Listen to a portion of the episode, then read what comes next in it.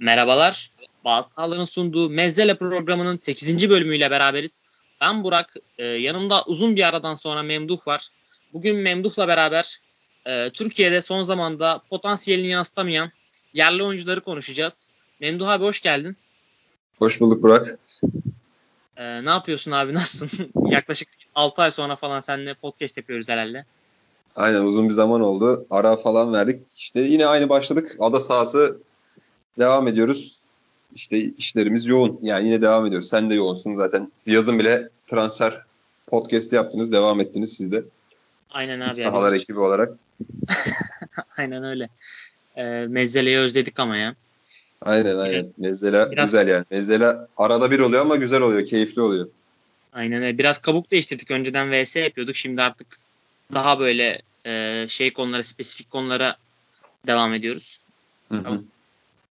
Bugün de konumuz bildiğin gibi potansiyelini son zamanlarda yansıtamayan yerli futbolcular.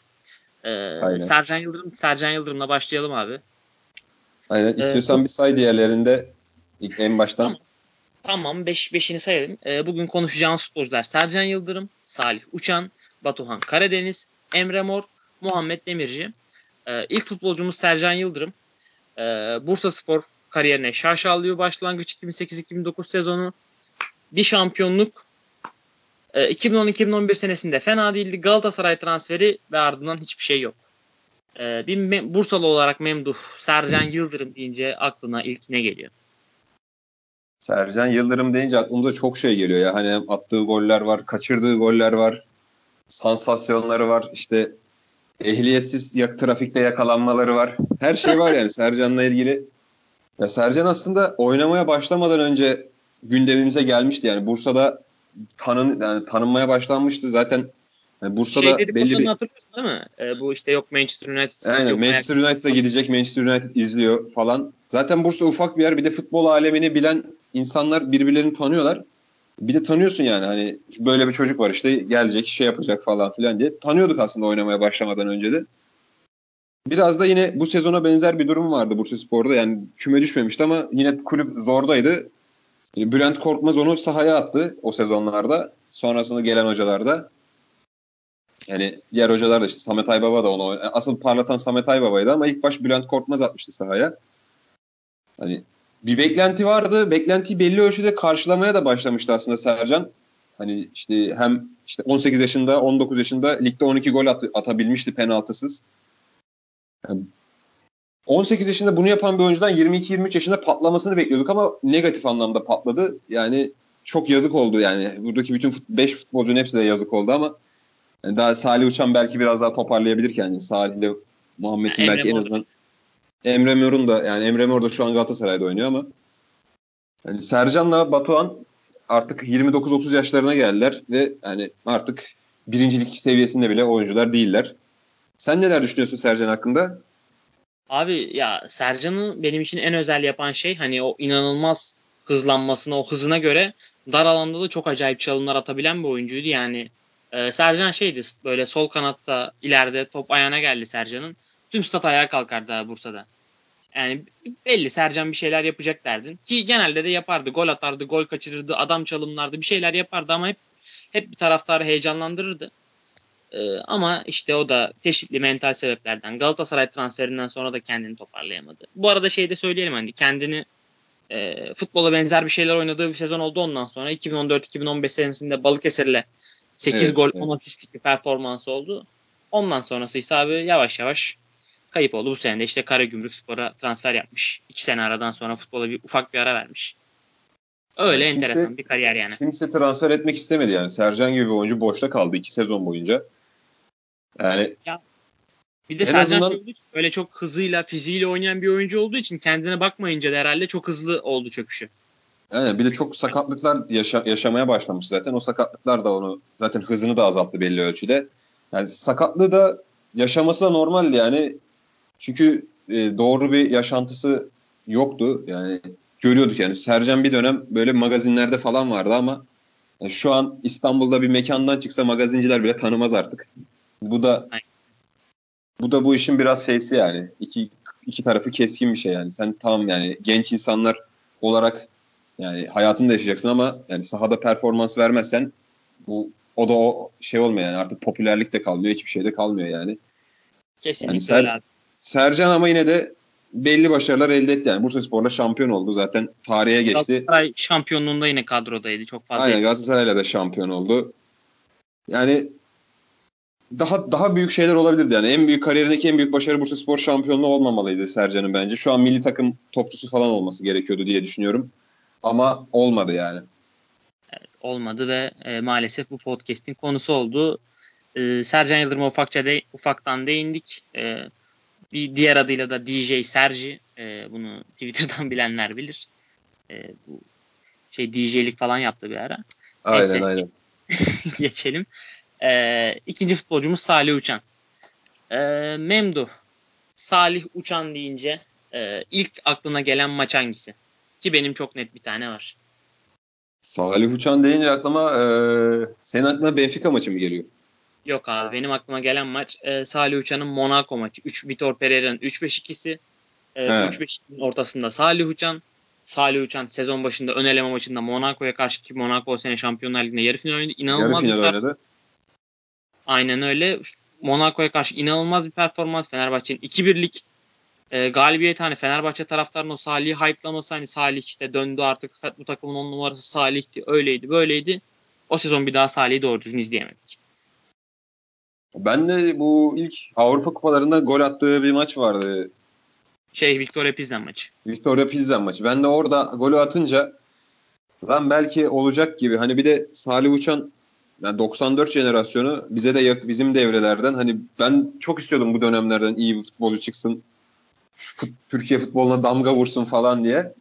Ama çıkabilen en büyük topçu Ozan Tufan oldu. Yani bu da şaka gibi bir şey yani. 95 kuşağından, 94-95'ten. Aynen öyle yani. Yani bayağı en verimsiz jenerasyonlardan biri oldu o. 93-96 arası jenerasyon, 97 arası jenerasyon. 97'de yine var da 96-93 arası bayağı bir verimsiz. Yani o açıdan biraz şeydi. Salih Uçan da aslında Fenerbahçe'de belli dönemlerde şans bulabildi. Ama asıl işin dönüm noktası bence bu sene Salih'in menajeriyle de söyleşide konuşma fırsatı yakalayınca Roma transferi aslında. Çünkü o dönem Roma'da oynayan Paredes şu an Paris Saint-Germain'de ve Salih de Alanyaspor'da. Alanyaspor da lig lideri Türkiye'de ama hani Salih de orada da kalabilirdi yani, Avrupa'da kalabilirdi şu an. Yani belki Juventus'ta falan oynamazdı da Fiorentina'da oynardı, Genoa'da oynardı. İşte ne bileyim, Spal'da bile oynasa oynardı yani. Diyebilir miyiz? Spal'da küçümsemiyorum bu arada. Yanlış anlaşılmasın. Çok sevdiğimiz bir takımdık. Burada tüm Spal'lardan özür dilemeni rica edeceğim senden Memduh. Tüm Spal'lardan özür diliyoruz yine. Abi Salih Uçan için diyebilir miyiz? Yani mental problemler, onlar bunlar bir yana, Salih'in en büyük problemi kariyer yönetimi diyebilir miyiz? O Fenerbahçe'de oynayamazken Roma'ya gidiyorsun abi, ne alaka? Aslında o noktada işte biraz işi Aziz Yıldırım'ın karıştırdığını söyledi. Çünkü menajerinin de şöyle bir açıklaması oldu. Aslında Roma almak için geldiğinde oynamayan bir oyuncuya yüksek fiyat isteyen Aziz Yıldırım'ın daha sonrasında kiralama işte işlerinde de biraz işte yani Roma'nın aslında şu an Galatasaray'ın yaptığı gibi, Galatasaray Mitroğlu'nu kiraladı mesela. Kiralık oyuncu bir daha kiraladı. Roma'da şans bulamayan oyuncusunu bir kez daha kiralamak için işte o dönem belki Serie A'da belki Serie B'de bir takımda oynamasını, şans bulmasını istedi. Fakat o da olmayınca 2 sezonu boş geçirdi tamamen. En verimli çağında boş geçirdi 20-21 yaşını Salih. Geri döndü. Fenerbahçe zaten karmaşıktı o dönemler sürekli. Vitor Pereira onu düşünüyordu ama Vitor Pereira gitti sonra takım başından. Advokat da çok fazla düşünmedi. Ya Salih benim aslında izlerken çok keyif aldığım bir oyuncuydu. Çünkü hani gerçekten özel bir adamdı Salih yani. Bu futbol 90'lı yıllarda, 80'li yıllarda falan bu tarz bir futbolcu olsaydı belki Salih daha iyi.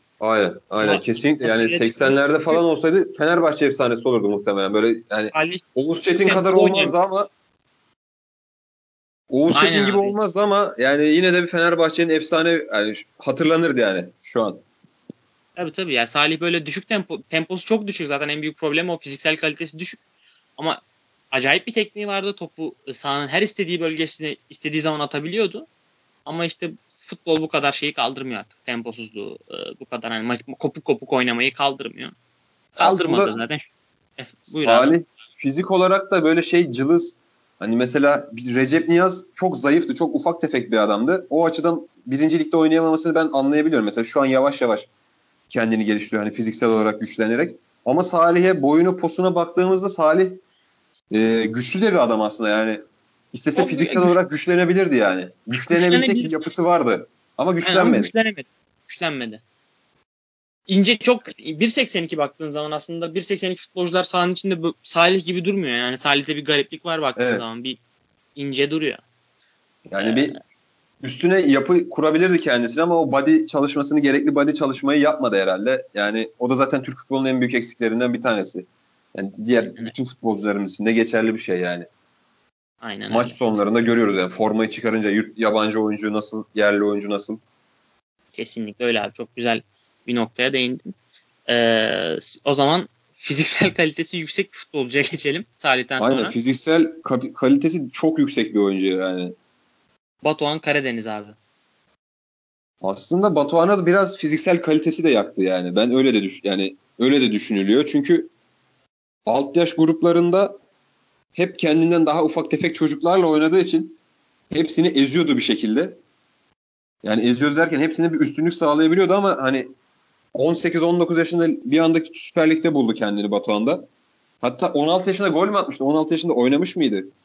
16 yaşında oynadı abi. İlk maçını 2007-2008 senesinde oynadı. Kendisi 91 doğumlu. Hayır, 16 yaşındaydı. Gol mü atmıştı? Gol atmıştı galiba. 2007-2008'de aynen. Golü de var. Türkiye Kupası'nın. Yok, asisti var ya, golü yok. O sene golü yok. Bakayım. İşte var. Bir tane Süper golü var. Bir yerde atmış ama. Gaziantepspor atmıştı hatta golü. Tamam, şimdi hatırladım.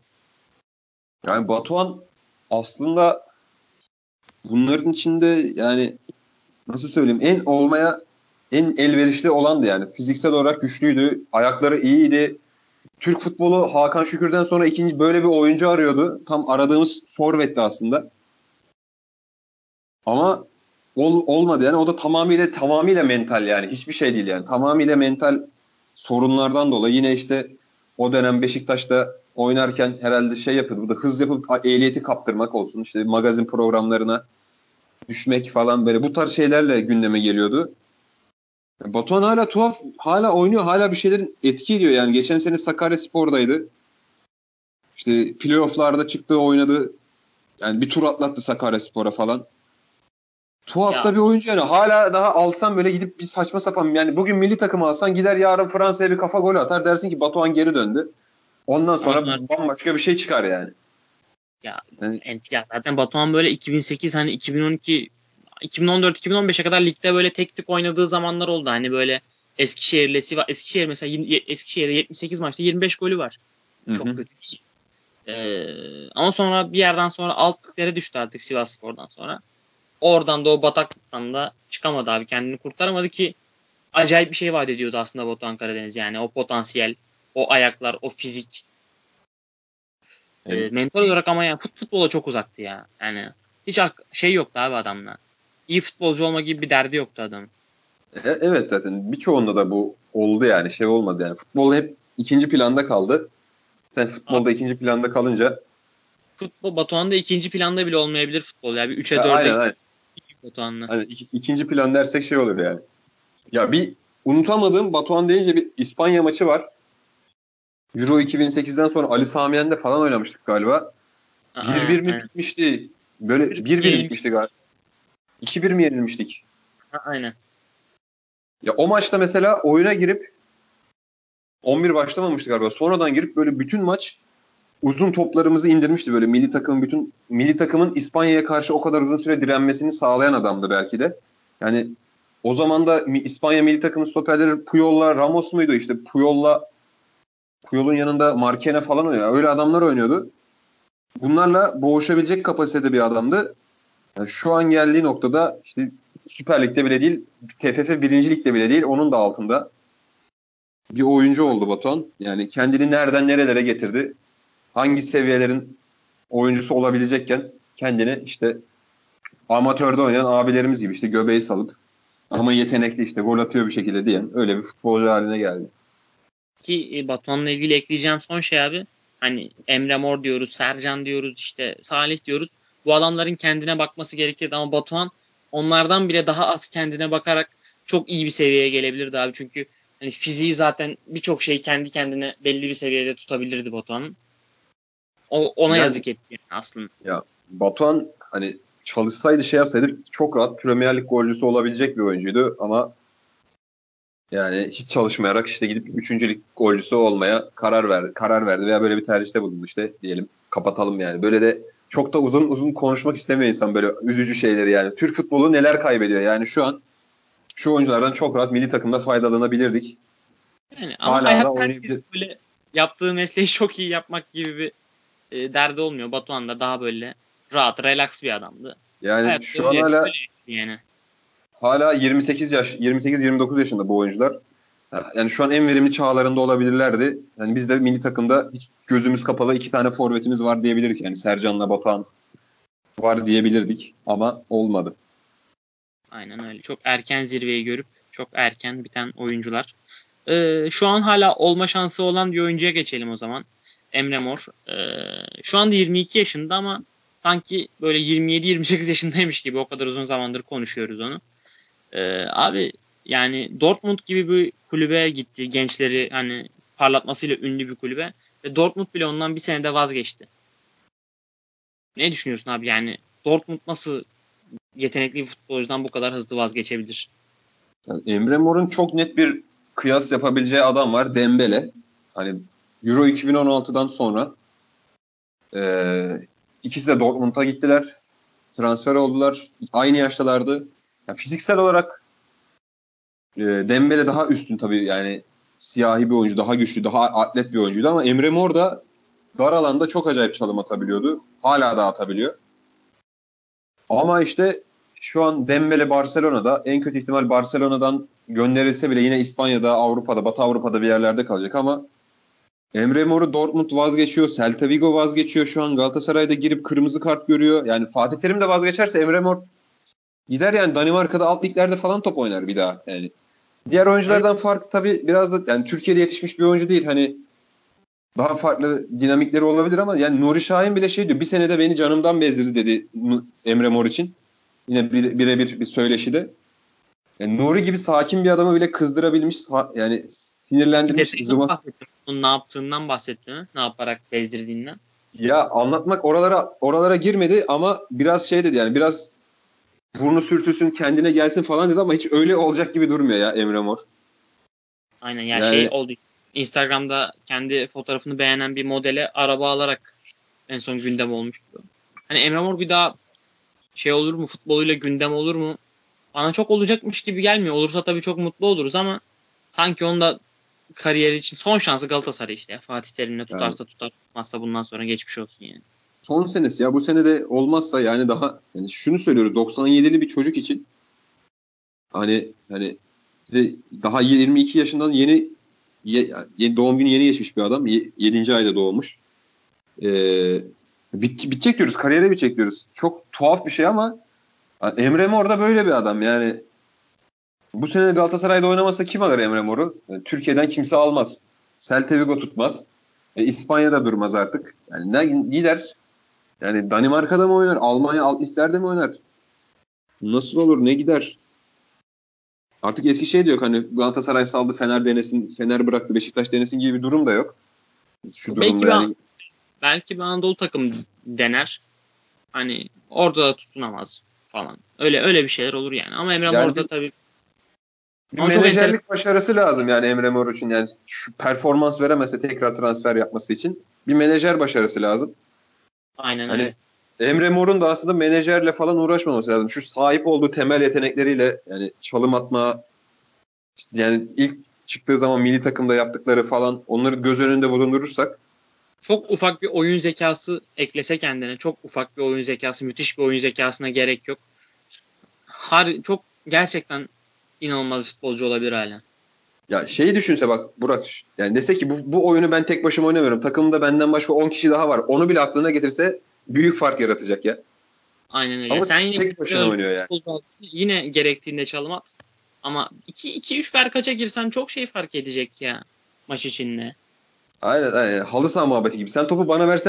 Sen topu versen zaten onlar sana geri verecek ama Sen doğru anda yeter ki geri ver onlara yani. Şu an bir de Galatasaray'ın kurduğu orta sahayı falan düşünürsek hani Enzonzi falan sana her türlü topu geri atar zaten. Ondan bir şüphen olmaz da işte Emre Mor'un bu mantaliteyi biraz olsun yerleştirmesi lazım. Bakalım yani Fatih Terim ya bir futbolcu Türkiye'ye ve dünyaya kazandıracak ya da yok olup gidecek yani. Böyle de şey yani çok acı verici bir durum var şu an için Emre Mor için. Aynen öyle abi. Diğer oyuncumuza geçelim. Aslında bu diğer oyuncu en az izlediğimiz oyuncu diğerlerine göre Muhammed Demirci. Ben Muhammed Demirci'nin herhalde 3 maçını falan izlemişimdir. Sen de büyük ihtimalle çok izlediğini düşünmüyorum. Muhammed Demirci'yi daha çok haber programlarından, Barcelona'nın altyapısıyla idmana çıkmasından falan hatırlıyoruz. Bir de Galatasaray maçına direkten dönen topu var Beşiktaş'ta. Ama hani geleceğin Messi'si olarak lanse ediliyordu. Kaç yıllarında?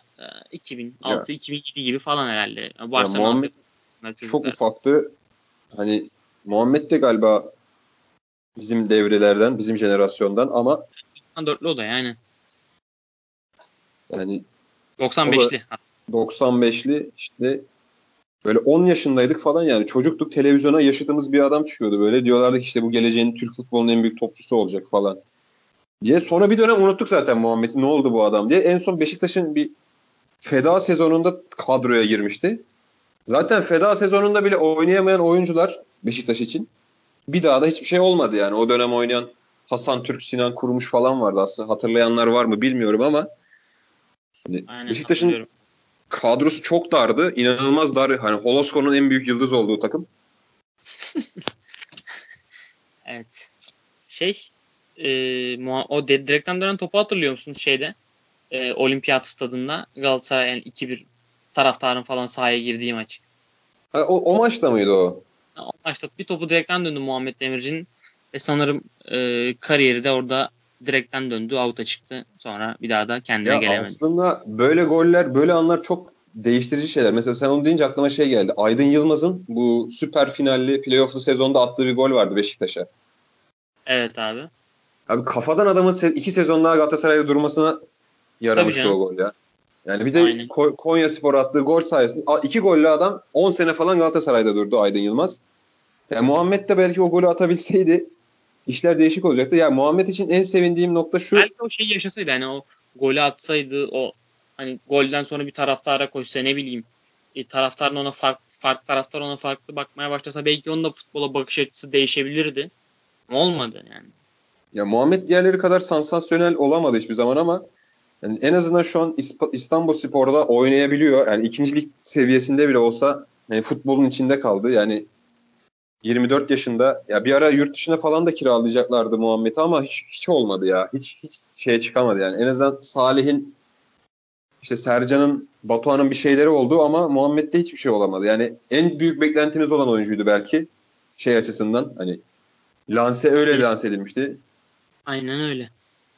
Yani her ülkenin bir tane büyük topçusu vardı işte. Romanya'nın Hacı'sı var işte. Bulgaristan'ın Stoichkov'u var. İşte Yugoslavya ekolünden bir sürü büyük topçu var. Hani Barcelona, Real Madrid seviyesine gelmiş. Hani bizim öyle bir oyuncumuz yok. Yani belki böyle bir oyuncu kazanacak diye beklentilere girmiştik. İşte Türk bir oyuncu gidecek. Yıllarca işte şu takımda oynayacak, X bir takımda oynayacak falan filan. Belki. Ama yani Süper Lig seviyesinde bile bir oyuncu olamadı Muhammed Demirci'de. Ne yazık ki. Düşünüyor musun peki bu hani çocukken bu kadar çok popüler olması, haberlere çıkması falan filan onu sence olumsuz etkilemiş midir? Ya etkilemiş olabilir. Büyük ihtimalle de etkiledi çünkü hani kafasına girmiş olabilir. 14 yaşındasın. Ana haber bültenine çıkıyorsun. Ne diyorlar ki işte Türkiye'nin en büyük topçusu bu çocuk olacak. Yani ondan sonra tekrar sahaya çıktığında yapmazsın yani. Ben buradan vururum, gol olur falan kafasına giriyorsun yani muhtemelen. Yürüyüşün falan değişir yani. 14 yaşındasın yani. Düşünsene yani cebinde 10 lira fazla para olunca şımarıyorsun o dönemde. Yani biz ana habere falan çıkıyorsun sen de yani çocuk olarak. Tabii yani bizim altyapının durumu falan yani Muhammed'e mentörlük yapacak bir insan da yoktu o zaman büyük ihtimalle Beşiktaş'ta. Ya Beşiktaş'ta zaten hani ya Beşiktaş'ın problemi değil de yani muhtemelen yani yaparlardı. Hani Sinan Engin'i falan yanına verip derlerdi ki buna abilik yap yani daha beter olurdu çocuk yani. Sergen'le altılı oynaması gibi. Ya Muhammed. Aynen. Aynen yani Sergen'in başına gelmişti. Bu çocuk at yarışı oynuyor, bunu alın yanınıza değil. İşte Sergen ötekileri de at yarışına alıştırmış falan diye böyle hikayeler dolaşıyor. Ne kadar doğru ne kadar yanlış da. Bunları işte, görüyoruz ama aslında. Yani acı verici durumlar. Yani şu an şöyle bir milli takım düşünün. İşte sağ kanat Muhammed Demirci, işte sol kanat Emre Mor, işte Salih Uçan, Sercan, Batuhan falan böyle bir milli takım olabilirdi yani. Yani en azından geniş kadroda olabilirlerdi yani. Aynen öyle. Geniş kadroda bunlar inanılmaz şeyler katardı milli takıma. Ama olmadı maalesef. Zaten podcast'te de olmayanları konuştuk. Güzel bir sohbet oldu Memduh. Ben keyif aldım vallahi ya. Böyle bir aynen. Çocukluğum, güzel. Gençliğim, çocukluğumu, ergenliğimi falan hatırladım. Hala gencim de gençliğimi hatırlamadım.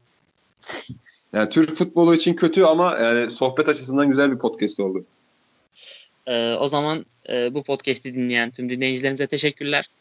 Kendinize iyi bakın. Hoşça kalın. Hoşça kalın.